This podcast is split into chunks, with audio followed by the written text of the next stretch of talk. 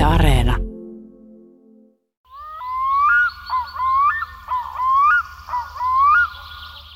Tapaan sattumalta luontokuvaaja Arno Rautavaara Helsingissä meren äärellä ja kaivan nauhurin esiin. Ei tietenkään ole ihme, että hän on liikkeellä ja odottanut tätä päivää. Moni muukin on paikalla kuvaamassa, kun meri jäätyy ja höyryää. Monta metriä korkeita höyrypatsaita nousee meren pinnasta, aurinko paistaa ja on satumaisen epätodellisen kaunista. On myös kylmä, parikymmentä astetta pakkasta. Seisomme rannan jäävallilla ja katselemme merelle. Hetki on pitkästä aikaa tämmöinen täällä vanhalla nuoruuden aikaisella kotisaarella Lauttasaaren rannassa. Ja merisavuja varta vasten tuli Munkkivuorista näitä katsomaan, kun täällä niitä yleensä näkee niinä harvoina talvina, jolloin nykyään enää näkee. Taisi olla 2017 viimeksi oltiin täällä kuvaamassa merisavuja, silloin oli parikymmentä setta pakkasta ja vähän tämmöistä samannäköistä kuin nyt. On se hieno, kun nuo sorsatkin ui tuossa keskellä ja kyhmiuutsi. Yksi telkkä lensi tuosta ohitse ja muutama harmaalukki. Äsken katsottiin, kun nuo harmaalukit lensi yli, niin katsotko kuinka ne on siis hohtavan valkoisia. Ne on aivan upeita. On ihan samanlainen kuin ne kevät-talvella tulee ulkoluodolle ja rupeaa katsoa revirin karteleja korkealle. Ne on niin uskomattoman valkoisia kuin lumi hohtaa altapäin. Tuolla näkyy niin kuin tummina hahmoina noi kyhmyjoutsenet tuolla höyryn keskellä ja sinisorsat ja ihan tämmöisinä niin kuin, niin kuin noissa jossain vähän niin kuin kiehuvassa padassa.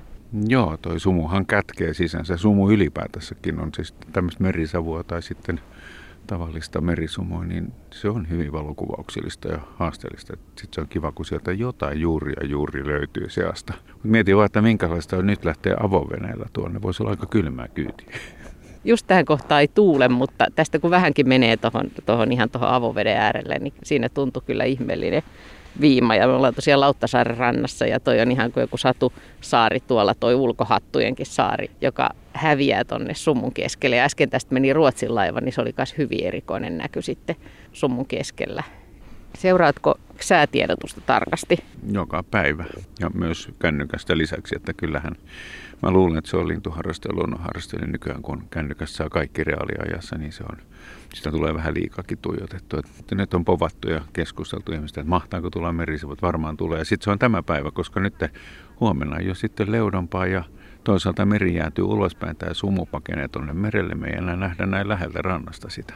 Ja sitten vielä toi aurinko, joka erityisesti äsken tässä, kun se oli vielä semmoista vähän niin kuin aamuvaloa ja tuli tuolta pitkältä, niin se oli semmoinen tosi lämpimän keltainen.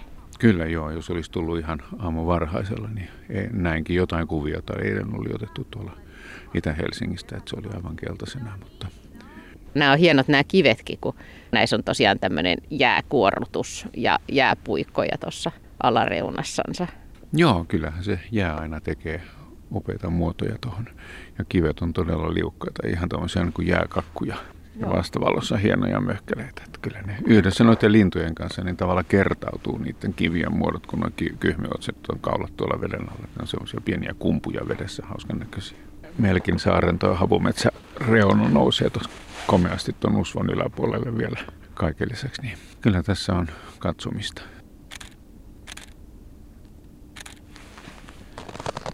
Nyt sä kuvat tonne ulkohatuille päin ja tosiaan maisema on muuttunut sillä lailla, että tämä ei ole enää keltainen, vaan tämä on nyt tämmöinen niin sinertävän harmaa.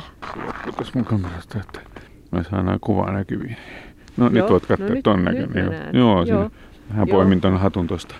Kyllä mä tykkään enemmän tästä vähän, kun aurinko on noussut. Tämä on aika kiva nyt, kun tämä on melkein tämmöinen hopeinen tämä maisema. Ja sitten toisaalta nämä saaret on melkein tuommoisia niin kuin kylmän liilan niin kuin varjossa toi no. lumi. Ja tuolla sitten tosiaan ihan tuommoinen niin kuin hopeinen harmaa Joo. tuolla vasemmalla. Kyllä, jos ne saa esille sitten kuvaa käsitellessä, niin sitten on hyvä. Täytyy vielä noita kyristyä pieniä lumikukkia tuosta jäänpinnasta kuvaamaan, niin saa tämän tilanteen talteen. Näytäs äskeistä kuvaa. No niin. On, on. Siinä on hieno tunnelma niin, kanssa. Eli kyhmyjoutsen, sen luulit, että meni, eh, ehti mennä ohi, mutta ei onneksi ihan. Niin, mulla oli tämä lyhyt maisemaputki päällä, niin tota, tuli kyhmyjoutsen parvi tuosta komeasti merisavuissa. Mutta kyllä ne on tuossa noin kivet kivasti ja vähän kroppaa tuosta, eli rajaa kuvaa, niin kyllä tuosta kuva tulee. Voi olla, että jos siinä olisi ollut teleobjektiivi päällä, niin siinä olisi taas yksi lintukuvaaminen pilalle, niin kuin ne yleensä menee, kun ottaa liian pitkillä putkilla. Niin ja sitten luontokuvaamisessa pitää olla hyvät hermot, koska, koska aina osa menee pieleen. Mistä niitä saa? Niin, ne kehittyy. Paitsi, että jos sulle ei ole kehittynyt, niin ei ehkä sulle ei kehitykään. Kyllä se on tässä, mikä on käytössä. Jäädään odottaa, jos tästä lentäisi vaikka jotain muuta jännittävää Joo, ohi. Kiva. Itse asiassa tämmöinen summuhan on sillekin jännä, että sitä ei ihan tarkkaan tiedä, mitä tuolta ilmestyy. Joo, joo, mutta kyhmiotsina, että kuulee siitä voimakkaasta siipien humisua tai sitä vonkuvasta äänestä, niin että ne lähestyvät. Mutta kun sormet kohmeessa tässä, niin en oikein ehtinyt tilanteeseen mukaan.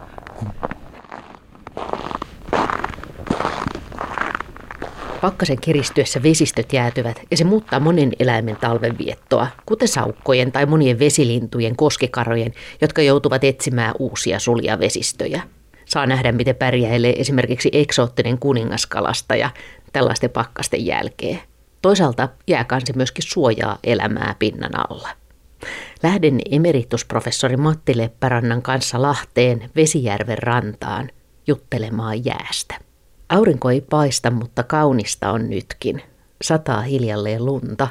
Rannan puut ovat paksun huurteen peitossa. Ja Vesijärven pinta hohtaa lumen valkoisena.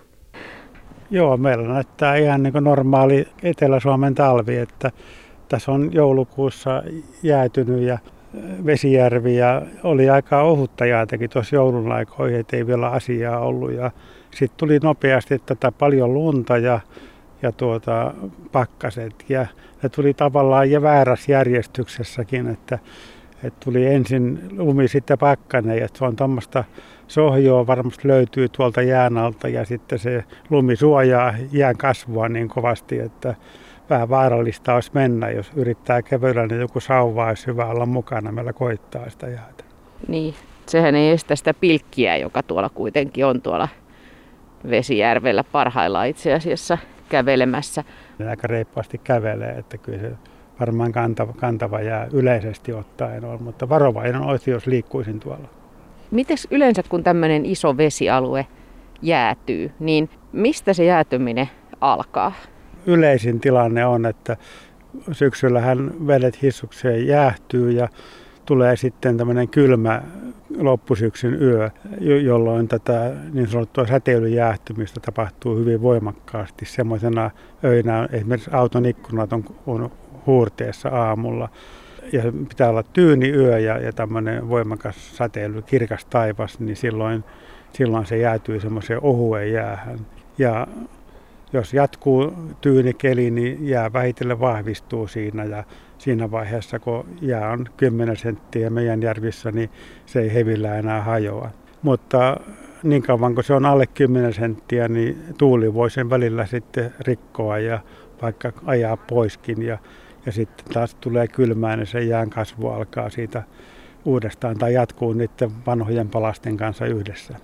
Kun olet tätä Vesijärveä katsellut eri aikoihin, niin mistä tämä jäätyminen täällä yleensä alkaa? Mistä kohdasta?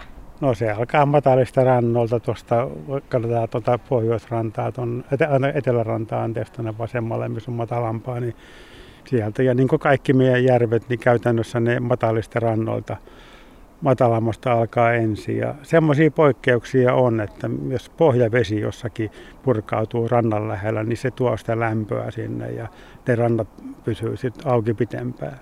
Minkä takia rannasta se alkaa se jäätyminen? No rannassa on, on matala vesi ja siinä on vähemmän vettä ja silloin se jäähtyy nopeammin. Ja taas syvällä tuossa Vesijärven tämän Enonselän keskellä on tuommoinen 15 metriä vettä, niin ennen kuin se pääsee siihen nollan tuntumaan, niin siinä menee jo muutama viikko enemmän aikaa. Niin, eli se veden lämpötilaero voisi olla kuitenkin aika iso näin niin kuin vaakasuunnassakin. Joo, kyllä se on, silloin tulee tämä jäähtymisvaihe, niin silloin kun on, on suhteellisen tyyni olosuhteet, niin se voi olla useamman asteen tuossa tai ihan rannan ja tuon kesken välillä, mutta sitten jos taas tuulee päällä, niin tuuli sekoittaa. Mutta että tämmöinen pari metriä syvä vesi, niin se ei tarvitse kuin pari-kolme päivää semmoista pakkasta, niin se jäätyy heti. No entäs sitten kun tämä vesijärvi sulaa, niin mi- mi- miten päin se yleensä tapahtuu? Se menee myös samalla tavalla, että matalasta sulaa ensin. Ja siinä on taas aurinkohan läpäisee jään siinä vaiheessa, kun lumi on poistunut jäältä, niin aurinko menee jää läpi ja tunkeutuu sinne veteen ja lämmittää vettä. Ja kun on matala vesi, niin se lämpenee nopeasti ja, ja sitten tota, lämpö tulee sieltä jäähän ja se rupeaa sulamaan. Ja tämän kaikki kun pilkille menee, niin tietää hyvin, että ne rannalla on heivot jäät tai jo pieni avovesikaistalekki ja keskellä olisi vielä ihan kantavaa jäätä ja sitä sitten mietitään, että millä järvelle päästäisiin. Pilkkien tumma hahmo on vähän lähestynyt meitä, mutta nyt se istuu tuolla seuraavassa, seuraavalla pilkkireijällä. Onneksi näytti siltä, että hänellä on jonkinlainen pitkä keppi mukanaan, kun tuossa liikuskelee. Muuten muutama varis lentää tästä lumisen järven pinnan yli ja ei oikeastaan hirveästi muuta liikettä näy. Ja sitten hieno, hieno päivä sikäli, että nämä rannan, tai oikeastaan koko ton vastarannan metsän lehtipuut on tämmöisessä kuurassa. Mites, mistä se johtuu? Il, ilman kosteus on riittävän korkea, että silloin kun se ilma vähän jäähtyy, niin silloin työntää kuuraa. Tämä kuura on yöllä muodostunut, toissa yönäkin jo tuli, tuli jonkun verran kuivana päivänä tietysti ei kosteutta, kosteutta ei, ei synny, mutta tämä on hyvin tyypillinen ilmiö meillä, kun lämpötila vaihtelee sen verran, että kosteus härmi, härmistyy huurteeksi. No entä sitten nämä jään äänet, niin milloin jää ääntelee eniten, kun puhutaan tästä talven mittaan, ensin kun vedet jäätyy ja sitten kun ne, sitten kun ne sulaa? Joo, no, no sekä että ehkä enemmän tässä siinä vaiheessa, kun ne jää muodostuu. Ja nyt kun tämä lumi tuli, niin me on menetetty jo ne äänet tältä syksyllä suurin piirtein. Että silloin kun jää on paljasta lumetonta, niin lämpötilavaihtelut jäässä on, on suuria ja silloin se jäähän käyttäytyy niin, että niin kuin yleensä aineet, että kun se jäähtyy, niin se tota, rupeaa supistumaan ja silloin nämä supistumukset aiheuttaa halkeamia ja halkeamista tulee sitten tämä tämä pauke. Ja, ja sitten myös keväällä, kun taas jää rupeaa, lumet on poistunut, jää alkaa lämpenemään, niin siinä tapahtuu tietysti vähän laajenemista ja ne rupeaa sitten halkeamista työntyy sen ansio, tai tulee sen ansiosta, että kun se jää väkisin taas pursua vähän isommaksi. Ja siitä tulee vähän matalampia ääniä, että jos olisi harjaantunut korva, niin pystyisi melkein sitä lämpötilaa arvioimaan sitten sen äänen korkeuden perusteella jos radiossakin kuulee, nauhoituksessa on jotakin tämmöisiä halkeavan jään ääniä, niin jos tulee hyvin korkeita ääniä, niin rupeaa suorastaan viluttamaan kotona, että kun tulee se tunne niin vahvasti. Ja sama kuin tässä kun lumella kävellään, niin se tulee se narina, niin sen narinan korkeudestakin tiedetään sitten, tota, että kuinka kylmää siinä on. Niin, että jos on korkea narina, niin sitten on kylmää. Joo, näin on. Asko Hautaaholla on niin hienoja jäääänitteitä, että ne kuulostaa vähän jo semmoiselta avaruudelliselta, kun se, se ääni menee niin kuin vauhdilla sitä jäänpintaa pitkin. Onko se kuullut sellaisia ihan mahtavia? Joo, kyllä, kun puhutaan silloin jäät ujeltaa. Ja se on ehkä, no, mitä mä itse enemmän on kuullut niitä niin kevätaikaan sitten, kun tota jäät, jäät on paljaana ja ne muuttuu, niin kuuluu joskus liikkuu kevättiellä niin semmoisia hurjia ujelluksia. Entä sitten, kun miettii tätä Suomen luonnon eläinten talvea, niin monet eläimet on riippuvaisia siitä, että vedet on sulana. Tietysti monet vesilinnut ja sitten tota, esimerkiksi vaikka saukot tarvitsee semmoisia aukkoja, että ne pääsee tonne sukeltamaan. Ja, ja sitten vaikkapa koskikarat, jotka tykkää olla tämmöisissä sula, sulavesissä ja niin sen takia ne menee virtaavien vesien äärelle. Niin miten nämä virtaavien vesien jäätymiset, minkälaisia sääntöjä siinä on, että mitkä kaikki siihen vaikuttaa, että milloin ne jäätyy? Virtaavassa vedessäkin, jos on kylmä ilma, niin siinä muodostuu jääkiteitä, mutta ne jääkiteet ei pääse asettumaan siihen pintaan, vaan ne kulkee sen virran mukana sitten jonnekin alavirtaa. Tämä on aika tavallista jokivirroissakin, saattaa sillalta katsoa, niin sieltä sitä jäätä tai vesi pysyy siinä avoimena sillan alla kovassa virrassa, mutta kyllä siinä jäätä tulee paljon, että se jossain näkyy suppona sitten siellä, siellä jäljempänä. Ja noita koskikarojakin näkyy tämmöisissä pienemmissäkin puroissa, että se, joko se on se virta tai sitten toinen mahdollisuus on, että tulee pohjavettä jossakin suoalueella esimerkiksi se pohjavesi pitää sitä virtaa sitten avoimena. Sitten jos tulee oikein kova pakkanen, niin sitten hän koskikaratkin voi joutua vaihtamaan maisemaa. Siis sitten jos pakkanen kiristyy kovasti, niin sitten se kuitenkin se virtaavakin vesi voi jäätyä vai Kyllä, jos sitä tulee sitä jääkidettä muodostuu niin paljon, että se alkaa sitten nousemaan siihen pintaan ja se alkaa vaimentaa sitä turbulenssia, mikä siinä pyörteisyyttä siinä veden virtauksessa ja silloin ne kiteet jää pintaan. Että, että kyllä, kyllä se kaikki vesi jäätyy, kun tulee riittävän kylmäksi.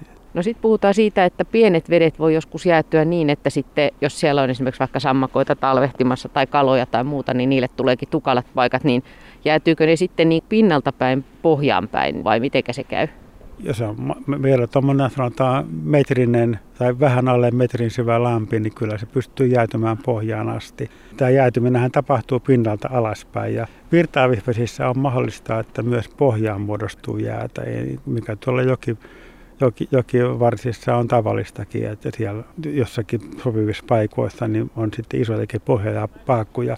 Ja niitä saattaa keväälläkin sitten, kun jäät lähtee, niin se pohjavesipaakut nousee pintaan ja niitä saattaa sitten nähdä ajelehtimassa jokivirran mukana. Että siellä saattaa kiviäkin olla niiden paakkujen mukana, kun on irrottanut pohjasta niitä. Entä sitten nämä jääpuikot, joita sitten rannalle muodostuu, joskus käy talvisella koskikararetkellä, niin se on tosi hienoa, kun ne saattaa olla ihan semmoiset niin pitsiset ne virtauksen reunat ja sitten toisaalta niitä komeita jääpuikkomuodostelmia. Mitä se vaatii? Pitsisiä reunoja tulee, se on juuri ja juuri siinä kiikun kaakua, että jäätyykö se vai ei. Ja se kidereuna sitten etääntyy tai loittonee sitten vähän sen mukaan, mitä se ihan lähialueen ilma siinä on. Ja tosiaan niitä luonnossa näkee, mitä mielikuvituksellisia rakenteita, näitä eri, erilaisia jääpuikkoja. Ne on aika hurjan näköisiä. Siitä voi tulla siitä itse vedestä tai sitten nämä huurtumalla kasvaa. Myös sitten alijäähtyneestä vedestä voi sitten, jos semmoista on, tulee ilmasta, niin ne tarttuu helposti kaikenlaiseen kasvillisuuteen ja tekee sitten niihin ympärille jääpuikkoja. Suomen etelärannikolla on viime päivinä ihasteltu merisavua, kun Itämeri ja Suomenlahti on, on rannoltansa jäätynyt. Ja se on kyllä aika hämmästyttävä kokemus, kun on oikein semmoinen komea merisavusää. Eli mitä siinä tarkalleen tapahtuu ja mitä se vaatii, että tulee semmoista merisavua? merisavu on yhdenlaista sumua, mutta se, kun se nousee niin kuin alhaalta, sitä on sen takia kutsu, aletaan kutsumaan savuksi. Et siinä täytyy olla kylmä ilma ja Tietysti merivesi on, on, on lämmin tai siis korkeintaan nolla astetta ja ilma on paljon kylmempää ja kun se kosteutta lähtee sitten nousemaan siitä merestä, niin sitten se kosteus tiivistyy kylmässä ilmassa ja se tulee tämmöisenä savuna. Se merisavu muodostuu niin alhaalta päin ja, ja sumu normaalisti muodostuu sillä, että ilman kosteus tiivistyy. Ja näillä järvilläkin kyllä, voi, jossain puhutaan järvisavusta sitten ihan samanlainen ilmiö, mutta nämä on sen verran pienempiä meriin verrattuna, että järvisavut on lyhytaikaisempia. Niin että Vesijärvikin on joskus järvisavun savun vallassa. Kyllä, jos ihan samalla olosuhteet on, että se on avoimena ja tulee kylmää ilmaa. Järvet, ne tuppaa vain jäätymään sitten ennen kuin tulee kunnon kylmiä ilmoja sitten, että se on harvinaisempi kuin mitä merellä on. Onko sä päässyt kokemaan semmoisia jotenkin oikein hämmästyttäviä, kun tuntuu, että koko meri kiehuu? Kyllä, joskus varsinkin nuorempana, kun olin merentutkimuslaitoksella töissä ja oltiin merellä usein sitten laivalla, niin siis sattui jäätutkimusmatkoilla, niin oli muutaman kertaan tämmöisiä tilanteita. Ja myös silloin tehtiin näitä lentotiedusteluja, että niitäkin oli upeita katsoa, kun koko Selkämeri oli, tai lähes tulkoon Selkämeri oli, muistan kerran, niin merisavun vallassa. Mutta käykö sama ilmiö jossakin todella isoilla valtamerillä, niin kuin vaikka Antarktiksella, jossa olet myöskin viettänyt aikaa? Joo, sieltähän, semmoista mä en ole siellä itse nähnyt, mutta tietysti sieltä tulee näitä katapaattisia tuulia, sieltä Antarktikan mantereelta laskeutuu sinne merelle. Ja jos siellä on meri auki ja, ja tuota, niin tulee se kylmä ilman purkaus siihen, niin ihan sama ilmiö ja siinä täytyy silloin tapahtua. Kun olet käynyt siellä tosiaan ja ollut mukana näillä tutkimusreissuilla siellä Antarktiksella, niin miten se jää itse asiassa on muodostunut sinne? Tämä Antarktikan etelämantereen mannerjäätikkö, niin se on alun perin tullut lumesta, että kymmenien tuhansien vuosien aikana, kun sinne kertyy vähitellen lunta, niin se muodostaa sen jäätikön. Eli kun lunta tulee vuodesta toiseen enemmän, niin se omalla painollaan se lumi sitten puristuu jääksi. Ja siellä kun kairataan näitä syvää näytteitä, niin siinä näkee selvästi, miten se pinnassa on tämmöistä samanlaista yksivuotista lunta, niin kuin meilläkin on, mutta se tulee aina tiiviimmäksi, kun mennään sinne syvempään. Ja jossain 50 metrin syvyydestä niin on kirkasta jäätä. Niin katsotaan tästä Vesijärven selkään, niin tuossa kymmenkunta vuotta sitten täällä oli semmoinen hyvin jännä ilmiö. Tässä oli kymmensenttistä paljasta jäätä ja sitten tuli kovat pohjoistuulet. Ja ne rupesi painamaan tätä jäätä ja jäät alkoi liikkumaan hieman. Ja tuossa Karirannassa niin on noita, silloin oli uusia kerrostaloalueita. Ne oli hyvin lähellä rantaa tehty ja jää aiheutti niihin järjestyksiä se jää paino siihen rantaan ja se järjestys meni siitä jäästä sitten maata pitkin niihin taloihin. Ja se, se oli sen verran voimakas, että ihmiset tunsivat sen järjestyksen sitten siellä sisällä tiloissaan. Mitään vaurioita siitä ei syntynyt, mutta että tämä oli ensimmäistä kertaa, ainakin mun, mun tiedossa on, että näitä järjestyksiä on, on tapahtunut. Että todennäköisyys tässä on ilmeisesti hyvin pieni sille. Täytyy olla just sopivan kokoinen jää, paksunen jää ja sitten tulee voimakas pohjoistuuli. Mutta että yleensähän noin lähelle rantaa kivitaloa ei ole pantu kuin tässä, että se todennäköisyys muualla olisi nähnyt on pienempi. Onko sillä suolasuudella paljon vaikutusta kaiken kaikkiaan siis siihen, että miten meri jäätyy ja miten järvi jäätyy ja miten ne käyttäytyy jäätyessään? Joo, siinä on, on aika paljonkin eroa sitten, miten meri jäätyy ja miten, miten järvi jäätyy. Että tota, meri ja Itämerikin, niin se on niin suolainen, että et tota, ja kun se jää muodostuu pelkästään sitten vedestä, niin se, miten se pääsee jää sitten ikään kuin eroon siitä suolasta. Ja se suola työntyy pois siitä, mutta tämmöinen suolainen vesi, niin sinne jää kuitenkin niitä suolataskuja sinne jääkiteiden väliin, ikään kuin lukkiutuu vangiksi sinne jäähän. Ja jos otetaan, tota, leikataan meriä tästä pieni näytepalanen otetaan, niin siellä näkyy niitä semmoisia suolaliuostaskuja. Ja niitä säilyy siellä sitten koko talven ja niissä on oma, tulee siinä vaiheessa, kun auringon säteily sitten imeytyy sinne jään sisään ja rupeaa siellä lämmittämään ja tuo sitten tota fotoneja näille leville yhteyttämiseen, niin sinne syntyy ihan oma leväpopulaatio sitten tänne jään sisälle. Ja tämmöistä nimeäkin käytetään kuin jäälevät ja niitä, jotka, jotka sitten viettää elämänsä siellä jään, jään sisällä niissä suolataskuissa. Semmoista se näyttää maapallolla olemaan, että, että missä tahansa liikutaan, niin jonkunlaista elämän muotoa tahtoo löytyä haurastuttaako ne sitten sitä jäätä samalla? Joo, kyllä se on siis tämmöistä reikästä, ikään kuin voisi havainnollistaa, että vähän niin kuin tämmöistä reikästä huokoista jäätä, että se ennen kaikkea hauraampaa siis se menee, murtuu helpommin.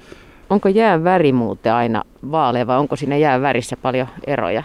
Oikeastaan se jään oma väri ehkä olisi lähellä, lähellä sinistä. Ja, ja se, mehän, jos me nähdään valtamerellä jotakin jäävuoria, niin siellä tulee se sininen väri näkyviin, jossakin kuvissakin nähdään koska se sininen väri sitten etenee parhaiten jäässä, niin kuin, niin kuin vedessäkin, että kirkkaat syvät meret on, on, on sinisiä. Mutta että jotakin järveä, jos katsotaan, että näyttää sitten tummalta tai harmaalta, että sinne menee sitten, valoa menee paljon jää läpi sinne veteen eikä tule enää sitten pois sieltä, niin se sitten tummentaa sitä.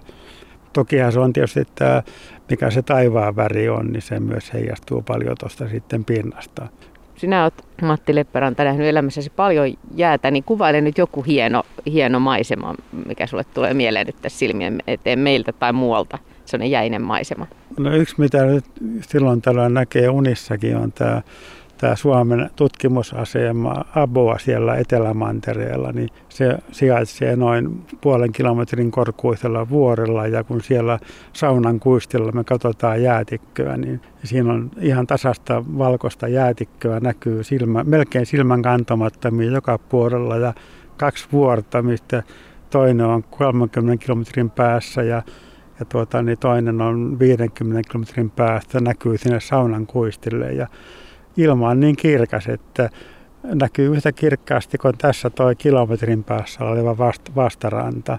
Ja siellä kun tapana on aina työpäivän päälle sitten mennään, mennään saunaan ja istuskellaan koistellaan, niin sitten näkemä hyvin voimakkaasti syöpyy mieleen. Ja ennen kaikkea ne mittasuhteet, mitä, mitä siinä on, niin niitä ei tässä havometsäalueella oikein tajua, tajuakaan hyvin. Yksi ero, mikä sitten meri- ja järviällä on, mikä johtuu näistä mittasuhteita, että merellä on ajojäätä. Ihan saaristossahan meillä on tietysti kiintojäätä, niin sanottua kiintojäätä, joka on samalla tapaista kuin tämä järvien jää. Että siellä on tasasta ja voidaan vaikka autolla ajaa toiselle puolelle rantaa. Mutta että sitten mennään ulapoille, niin se meren jää ei, ei pysy millään siinä ehyenä. Että siinä on veden korkeus vaihtelee ja isoilla aavoilla myös tuulen voimat kertyy suureksi ja se rikkoo jään. Että se merellisen jääkentän ominaisuus, että se on jatkuvasti tämmöistä rikkonaista ja koostuu erilaisista jäälautoista ja ajelehtii myös lähes jatkuvasti. Että tuommoista 10-20 kilometriä päivässäkin ne merijäät voi kulkeutua. Muistan yhdenkin jutun tämän Sakari Pälsin kertomuksista oli, hän teki tutkimuksia tuolla hylkeenpyytäjien vuonna Suosaaressa ja yksi hylkeenpyyntiryhmä oli jäänyt siellä sitten jäälautaa ja ajelehtimaan, niin ne tuli sitten muutamassa päivässä Suursaaresta Helsinkiin ja sen jälkeen viettivät Helsingissä hauskan illan ja kävelivät takaisin Suursaareen. Tämä on 1800-lukua, että siellä ei paljon muita apuja sitten ollut, kun lähtee kävelemään takaisin. Ja näitä on paljonkin tarinoita, että kun mennään merelle, niin on aina, jos ollaan niin tuossa saariston rajallakin, että on aina, aina vaaraa, että jäät lohkea ja sitten lähtee ajelehtimaan. Ja samoin kuin tuolla Napamerilläkin, niin siellä jäät on jatkuvasti liikkeessä ja se on napa jäätiköissä ja napa merijäässä, se on se ero, se kuinka paksuja ja vanhoja ne on. Jos ajatellaan joku Grönlannin Mannerjäätikkö on yli kolme kilometriä paksu ja 100 000 vuotta vanha, vanhempi, satoja tuhansia vuotta vanha Pohjois-Navalla oleva merijää, niin se on kaksi metriä, kolme metriä ja muutaman vuoden ikäistä korkeintaan. Jos sinne viedään Suomen lippu, niin vuosi eteenpäin, että lippu löytyy jostakin Islannista, että se on jatkuva liikkeessä on nämä napamerten jäät.